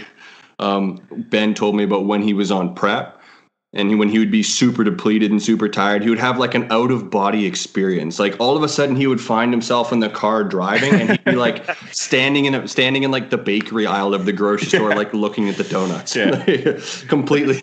This like this is most people though because i mean most people do have some sort of like you know connection like that with food that food's going to make them feel better. It's going to make things you know better like that. Um, you know so when they get in these tough times like that i mean I- i think a lot of it yeah is sure from a you know being in a super big deficit and you're being just hungry but i mean there's a difference between being hungry and and just like wanting to eat good food you know because you know you're going to get some response from that tasty food that you're not going to get from eating your chicken and rice right? Yeah. um, so I think that's the, the biggest thing that people need to, you know, really just get a handle on from a bodybuilding perspective is to, to really kind of take yourself out of that, you know, emotional reliance on food, you know? yeah, Yeah. Just put yourself to bed or something. Yeah. Or just understand that like this feeling is okay, you know, like to feel like this and to, to, to crave food, to be hungry, th- this is, that's a normal response to have as a person. You know, it's not, you're not like weird or you're not weak or you're not, you know, like d- being over dieted by having these, you know, these feelings. It's completely normal. You need to just be aware of the feelings, and then the decisions you make from there are really what make the big difference, right? yeah, I I, mean, think that, go to the bakery and sniff it all day. I'm all for it. Just don't eat anything out of it. You know, if you want to go look at it or sniff it or chew it up and spit it out, I mean, I don't really give it. I mean, so I mean, whatever people need to do to to cope with those things, I'm okay with. But at the end of the day, you're still the one making the choice whether you put it in your mouth or not, right? Yeah, I think that's like oh, you can almost apply like a blanket statement with that. Just to weight loss in general is people are people who have never dieted before they're they're used to always being able to fulfill that hunger cue whenever they whenever they're hungry, right? It's like I'm hungry, I'm gonna go get something from the fridge and eat. All of a sudden, when you're dieting and you're finding yourself in a caloric deficit, like you said, it's completely natural and normal to feel that like desire to to go get food, but it's like potentially the first time in your life that you're not allowed to go fulfill that need and have that food and uh, I think like it's something that people really need to learn, like you said, to get a to get a handle on that and understand that this is going to happen. However, keep your focus on what the end goal is here, and like you'll be a lot happier at the end if you don't shove that donut in your mouth yeah. right and, now. And going back to the thing I've been hammering down this whole time too is like people are result driven. I mean, and I think for me, it's become a lot easier when I've done a bunch of preps and had no off cheap meals off or anything like that, or been 100% diligent on my prep, and I know what results that will yield, you know? And even if we're talking, yeah, is me eating one cheat, like me slipping off my diet one time in a 12 week prep, going to change what I look like on stage? Probably not. Let's be serious. But these things aren't just one time things usually. People don't, yeah. these are routines. People get into these things and then they also start to get into that mindset. It's like, well, I, I did this last week and I looked this I looked good this week. My hmm. coach said my progress pictures were still good this week because the coach didn't know, you know. I don't hmm. you know I don't know what you're eating and you still look better next week. Well, yeah, sure. I mean, I'm gonna tell you to keep doing what you're doing or you know, we'll keep going this way. So then you get into your head of like, well, I got away with it this week. I, I can have a little, you know, this week and it'll be fine. But like that's when it starts to become an issue. When you're talking about, you know, adding you know 100 calories extra a week and then two weeks and three weeks and four weeks and you do over that a 12 week prep mm that could equal the difference of a pound or a pound and a half or two pounds of body fat that on yeah. stage under those lights is going to be a big difference you know yeah.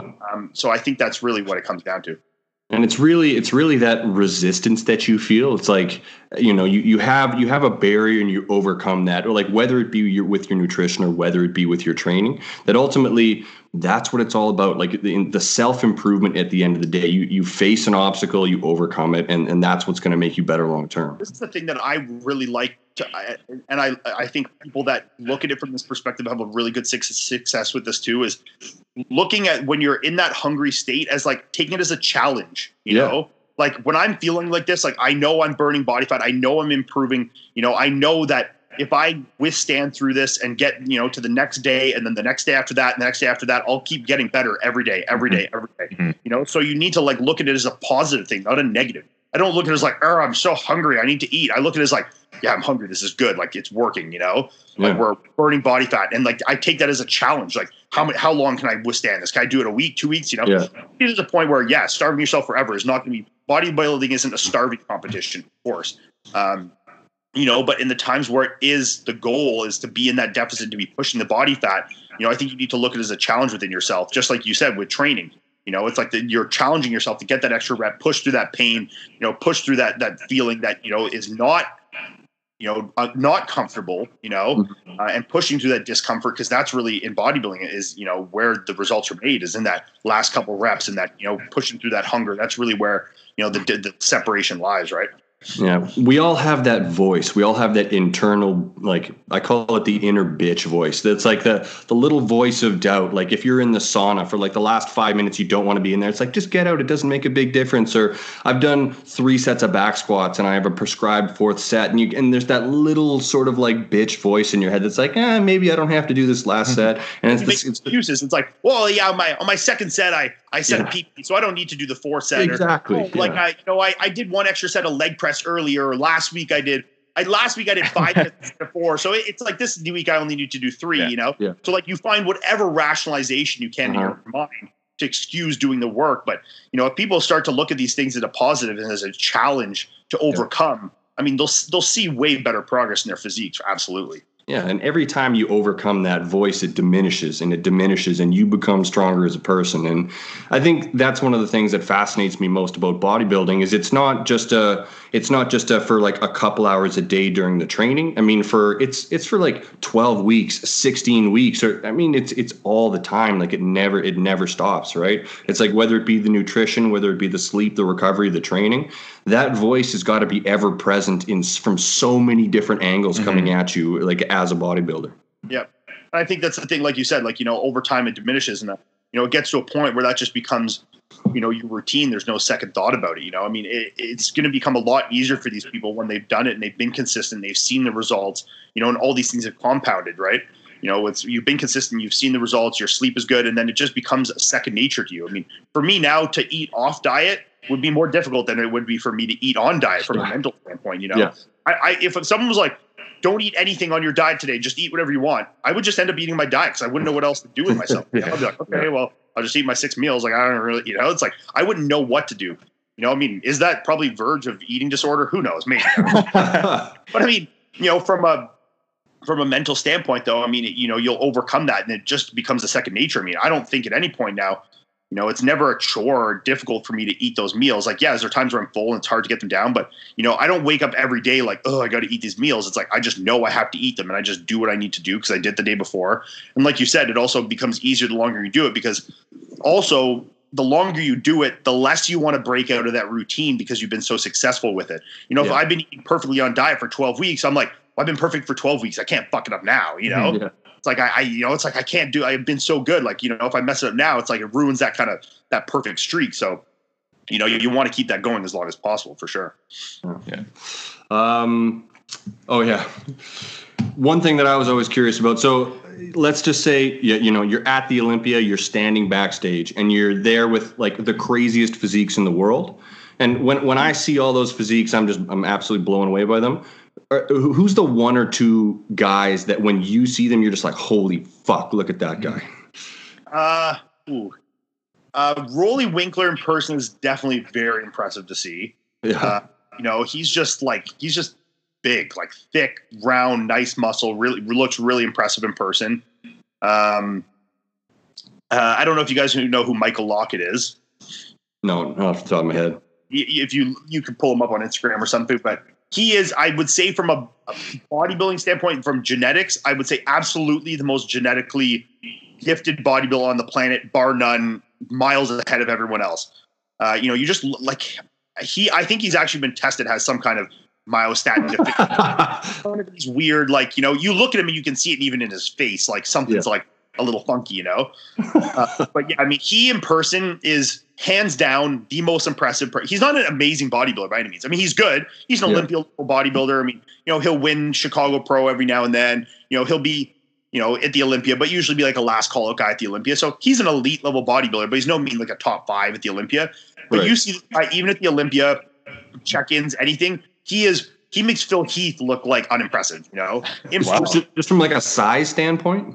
No, he's. Uh, it's hard because he he's not as big as you as he appears to your eyes. Like, I mean, I think he only competes at like 235 or 240. But if you were to see him, you'd think he's 290. I mean, something about him, like just the quality of his muscle and like the shape and the roundness and the density and the detail of it.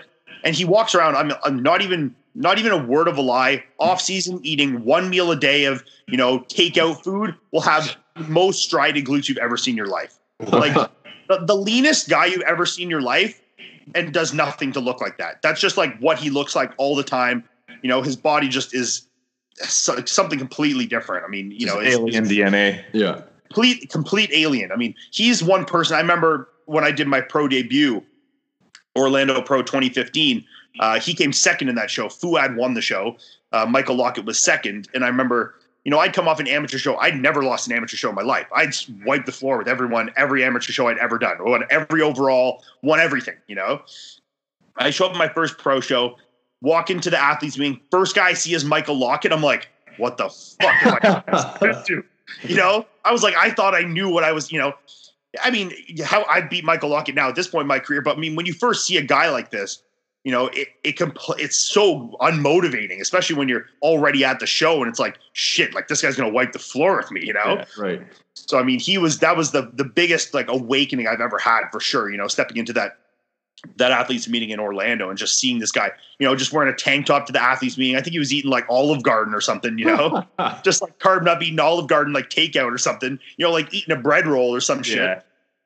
Just has absolutely no, you know, regard for like proper dieting protocols or training or anything like that. Like that. I mean, you know, even I think he posted a picture on his Instagram the other day, uh, and he was like, "Oh, you know, blah blah blah, quarantine physique, haven't trained in two months or something," and he looks like he must be six, five, six percent body fat, like crazy abs, round.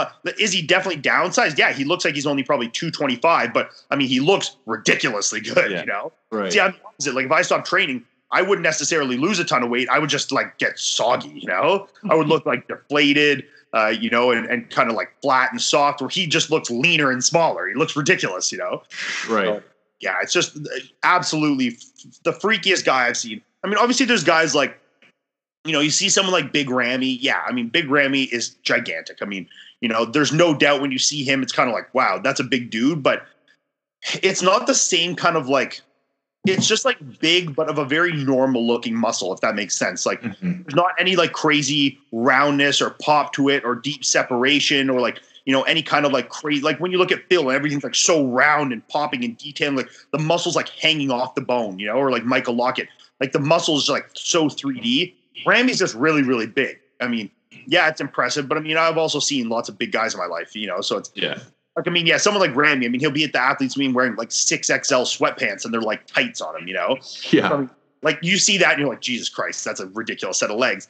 Um, but yeah, when you see him backstage, like it doesn't give you that same kind of like wow factor that some other guys that are way smaller seem, you know? So yeah, I'd say probably the two most impressive, Michael Lockett being the clear number one. I think anyone who's competed with him will absolutely agree with me on that. I don't think there'll be any debate there.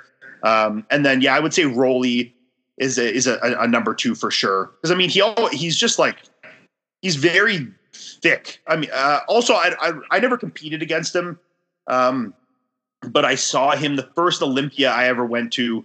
Uh, I was working a booth right across from him. He was at Evogen at the time, um, and he was working a booth right across from me. It was Justin Compton uh, when he was like in his prime. This would have been 2015, so he would have won uh, Orlando Pro that year. Or sorry, no, this would have been 2014, so he would have won Orlando. I did 2015 Orlando. Um, and this was like his big come out year. And I saw him at the Olympia Expo, like walking around, dragging one of those like little wheelie suitcases full of food. I mean, he was uh, to this day still probably the biggest person I've seen. I, I'm sure I've seen guys at way more. I mean, I've seen Prime Ronnie Coleman, these kind of guys at you know events and stuff.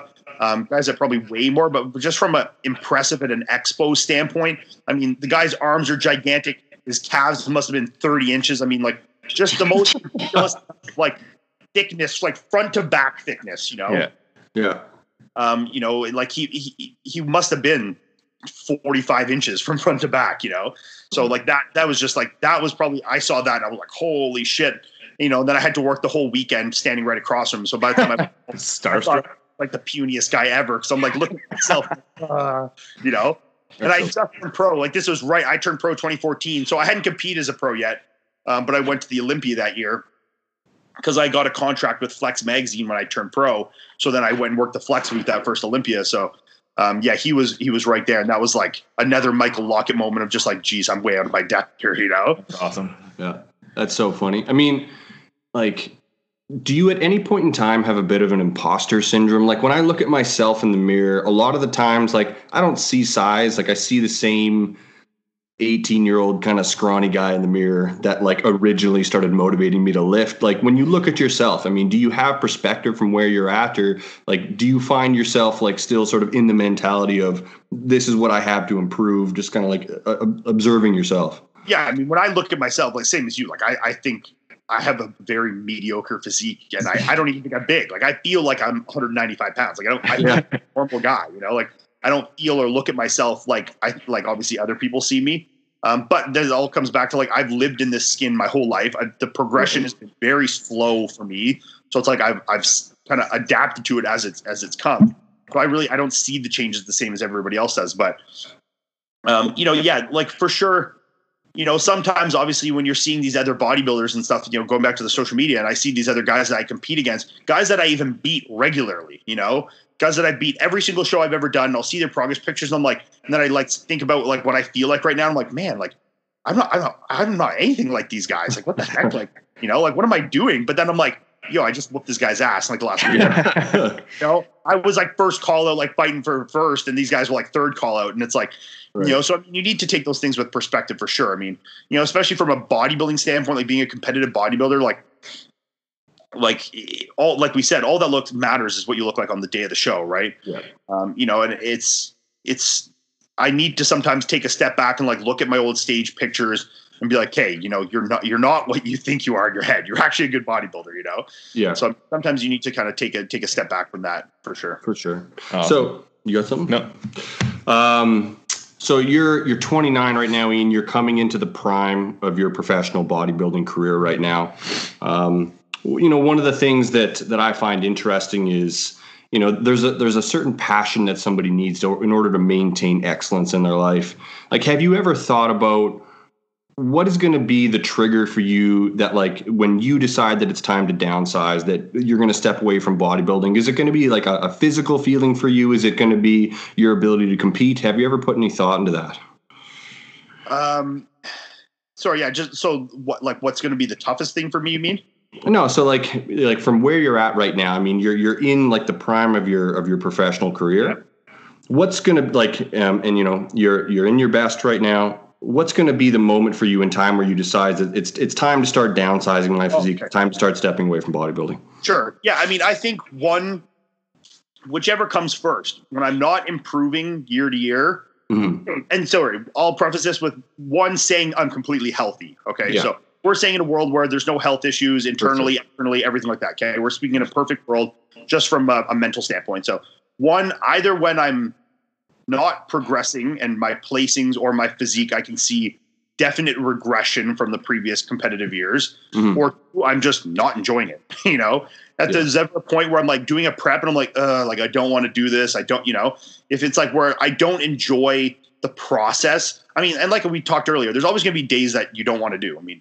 yeah, is there days where you don't want to eat your six meals or don't want to train, you're tired or whatever? Yeah, obviously we all have those days, but you need to do it anyways. When it gets to the point where I start not doing them anyways, you know, where it's like, uh, I'm not going to train today because I'm tired. Where now I would still train anyways, you know. Yeah. I, you know, I I push through those days of the mental barriers, or it ever becomes a point where it doesn't that it doesn't seem as important to me where I don't mind doing that and skipping the things or not having a meal or not being as you know as much dedication love towards it from a mental standpoint or I'm just plain not enjoying it anymore. Mm-hmm. Uh, that's definitely the time to step away because I mean that's just when it that's when you get into that routine of guys doing it way past their prime and I mean causing way more health issues than needed. Mm-hmm. I mean you know we've all seen bodybuilders that competed you know way past when they should have and their their physiques have just completely degraded you know, and then they retire and then they have having a stroke a year after they retire or something, you know. So yeah, I mean, you need to definitely, you know, definitely, you know, keep mindful of those things for sure. But yeah, I mean, I, depending on healthy, you know, I think, I yeah, I, I, think what would come first would probably be me just not enjoying it. To be honest, mm-hmm. you know, yeah, I, I think that for me, just knowing introspectively, like, you know, I think I would probably end up not enjoying this you know, and doing this lifestyle and just wanting to like live a little bit of a different life, yeah, uh, I would, uh, you know, from just not progressing anymore in the bodybuilding. I think I still have a lot of room to grow in a bodybuilding perspective, uh, but I think that from a mental standpoint, I think that would probably come first for me. Yeah, I mean the the the place that question came from is I I mean I can draw a comparison between being like a bodybuilder and being like a pro bodybuilder and a pro fighter mentally both of those things are very taxing all the time. Like if you're fighting people for a living all the time that's a really hard and you have to be in a certain mental place to do that at a high level. And you see it all that happen with fighters all the time where they're not do, they're just not in anymore. They don't want to be doing it. And i feel like it's really got to be similar for bodybuilding as well because it is such an all-encompassing lifestyle type of sport. Like you have to be mentally all in. At a certain point in time everybody's going to have a trigger that it, it's time to take a step back from that yeah, I mean, and uh, obviously, you know, I'm getting to the point now in my life where, you know, I do want to have kids. Melissa and yeah. I are you know, at some point while I want to, and you know, I think can you be a, a, a good bodybuilder and still be relatively involved as a father, sure. I mean, there's people that do it, but I also know that I'm not naive to think that bodybuilding is a wildly selfish sport in a lot of ways. Yeah. Uh, you know, so I think that kind of comes into play a bit. And also, you know, from just like a, a longevity standpoint too, I mean, you know, I, I do want to, you know, I want to be around for my kids. I want to live to be 60, 80, 90, 100 years old, you know? So, um, you know, it's obviously those things are always in the back of my mind, you know, from just a health standpoint and being aware of that. Um, you know, I'm not naive to the the taxing, you know, stuff that bodybuilding has done. But yeah, I mean, just from a enjoyment standpoint too. I mean, I think there there'll definitely become a point where you know the the enjoyment kind of dissipates from that because you know keeping that mental mindset for decades is, it becomes very taxing, right? Yeah, for sure. Being that in that on switch all the time, you know, like especially with bodybuilding, like there's no time where it's really like off, you know, right. like especially if you want to do it at this elite of a level. Yeah. You know, so I think staying in that kind of mindset over time definitely gets very tiring. Um, and you know, and there's also things I want to do in life from a you know enjoyment perspective that are very difficult to do when I'm this size and this big. I mean, you know, do I want to you know be able to run around with my kids? Do I want to go snowboarding and skiing and stuff again? You know, absolutely. I mean, I you know that stuff I can I could still do now, but I know I would enjoy a lot more when I'm not worrying about eating my meals or getting training in. You know, like if I can go a day on the ski hill and eat one meal the whole day and not worry about working out and you know, that's a lot more fun than when you got to get off the, the lift every 45 minutes to eat a fucking meal, you know? you know I mean, there's, there's things like that that I, I obviously want to have my life while I'm not too old to do them. Um, you know, so I think that's, that's definitely something I think about. And, you know, like before uh, bodybuilding, I mean, track and field, like running was my, my first love from a, from a sport perspective you know, and there's still lots of things I'd like to, you know, I don't think I'm going to have a true competitive track career, but I mean, would I like to get down to size and be able to, you know, do a bit of running just for, you know, a, as a hobby and stuff like that, just to train there again, to have something to put my energy into? Absolutely. But, um, you know, so there's things like that that I still have that I want in my life while I'm not too old. So I think there'll become a point where that will outweigh my desire to bodybuild. Yeah, I mean that was that was you mm-hmm. you you took it out of my mouth. That was going to be my next question. Like, what does a post professional bodybuilding life look look like for you? Like, what is it like from a professional standpoint? Where do you see yourself? I mean, I think uh, once I retire from a competitive standpoint, I think I'll definitely put a lot more emphasis on my coaching business. You know, obviously, right now when my you know competitive career is really my primary focus, the coaching is very secondary. You know, I take on a very limited amount of clients. Um, you know, and, and I do it more because I, I do enjoy it. And, you know, obviously it's a little bit of money, but I mean, if I want to do it as a completely as a, as a financial thing, I could definitely handle a lot more clients. Um, but I also want to have built that that rapport with people that I've already established kind of as somewhat of a, you know, elite level coach by the time that I do decide to retire.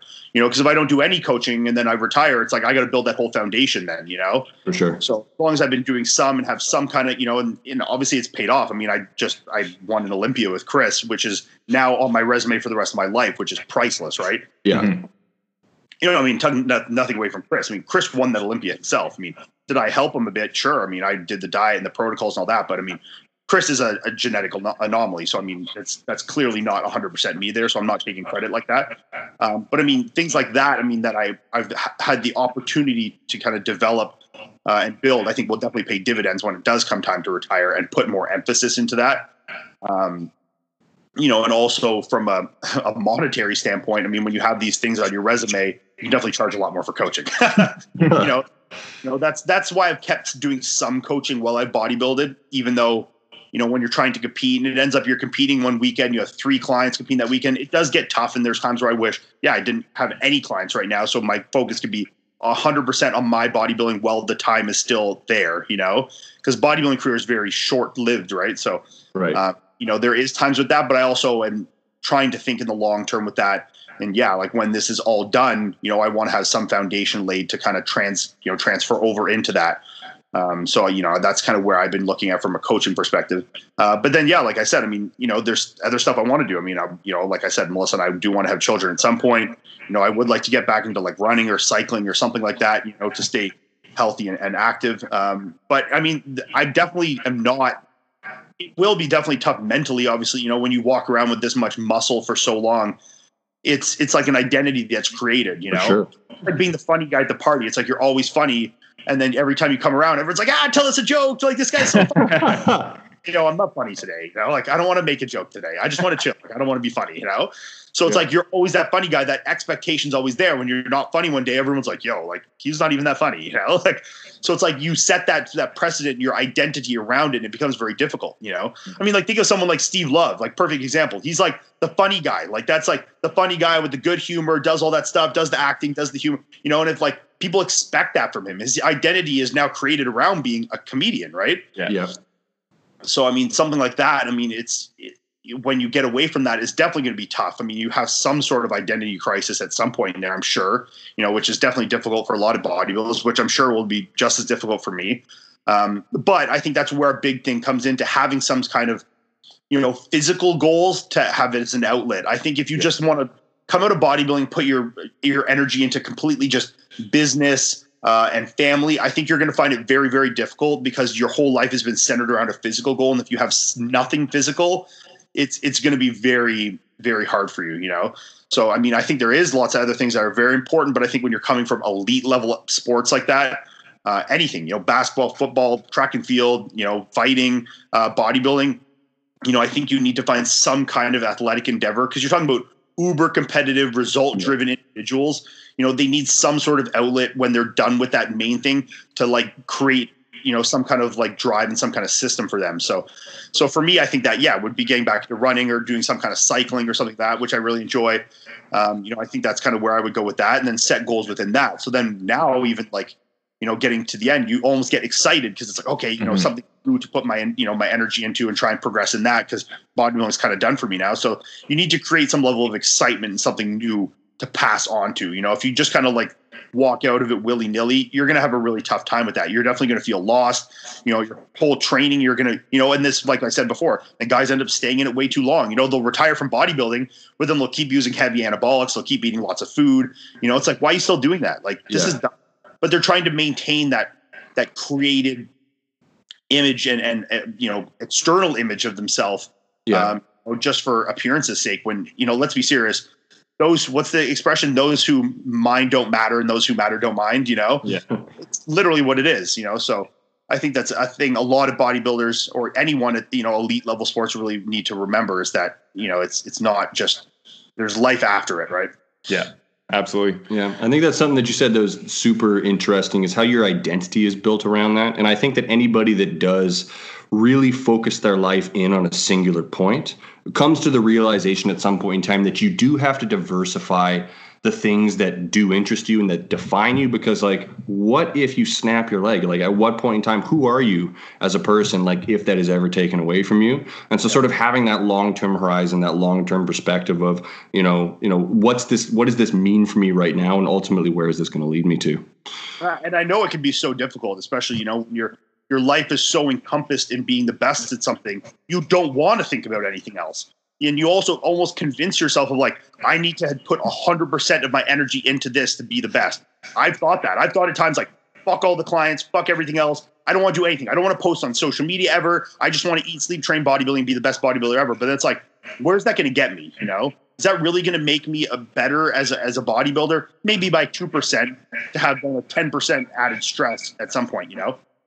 So I mean, I think you, you definitely need to kind of take a step back at points and really think of of the long term things, like you said. yeah, for sure It, it, it's definitely difficult, though. Absolutely. yeah Um, awesome, man. It's been it's been uh, a slice having you on. We've we've really appreciated your time, and you've had lots of good stuff to say. Yeah, Iain, I can't thank you enough for coming on, man. It's been awesome. I got to pick your brain on all this stuff, and uh, you really got to shine a lot of light uh, into the world of professional bodybuilding. Thank you so much for coming on the show today. Yeah, perfect, guys. Yeah, thanks so much for having me. I appreciate it. For anybody who wants to find Iain on Instagram, his favorite place to be is at IFBB Iain, and uh, you got a unique spelling of your name, so it's IFBB I A I N. Yep. Yeah, go there if you want to look real, real small. Awesome, man. Okay. Thank you so All much, right. bud.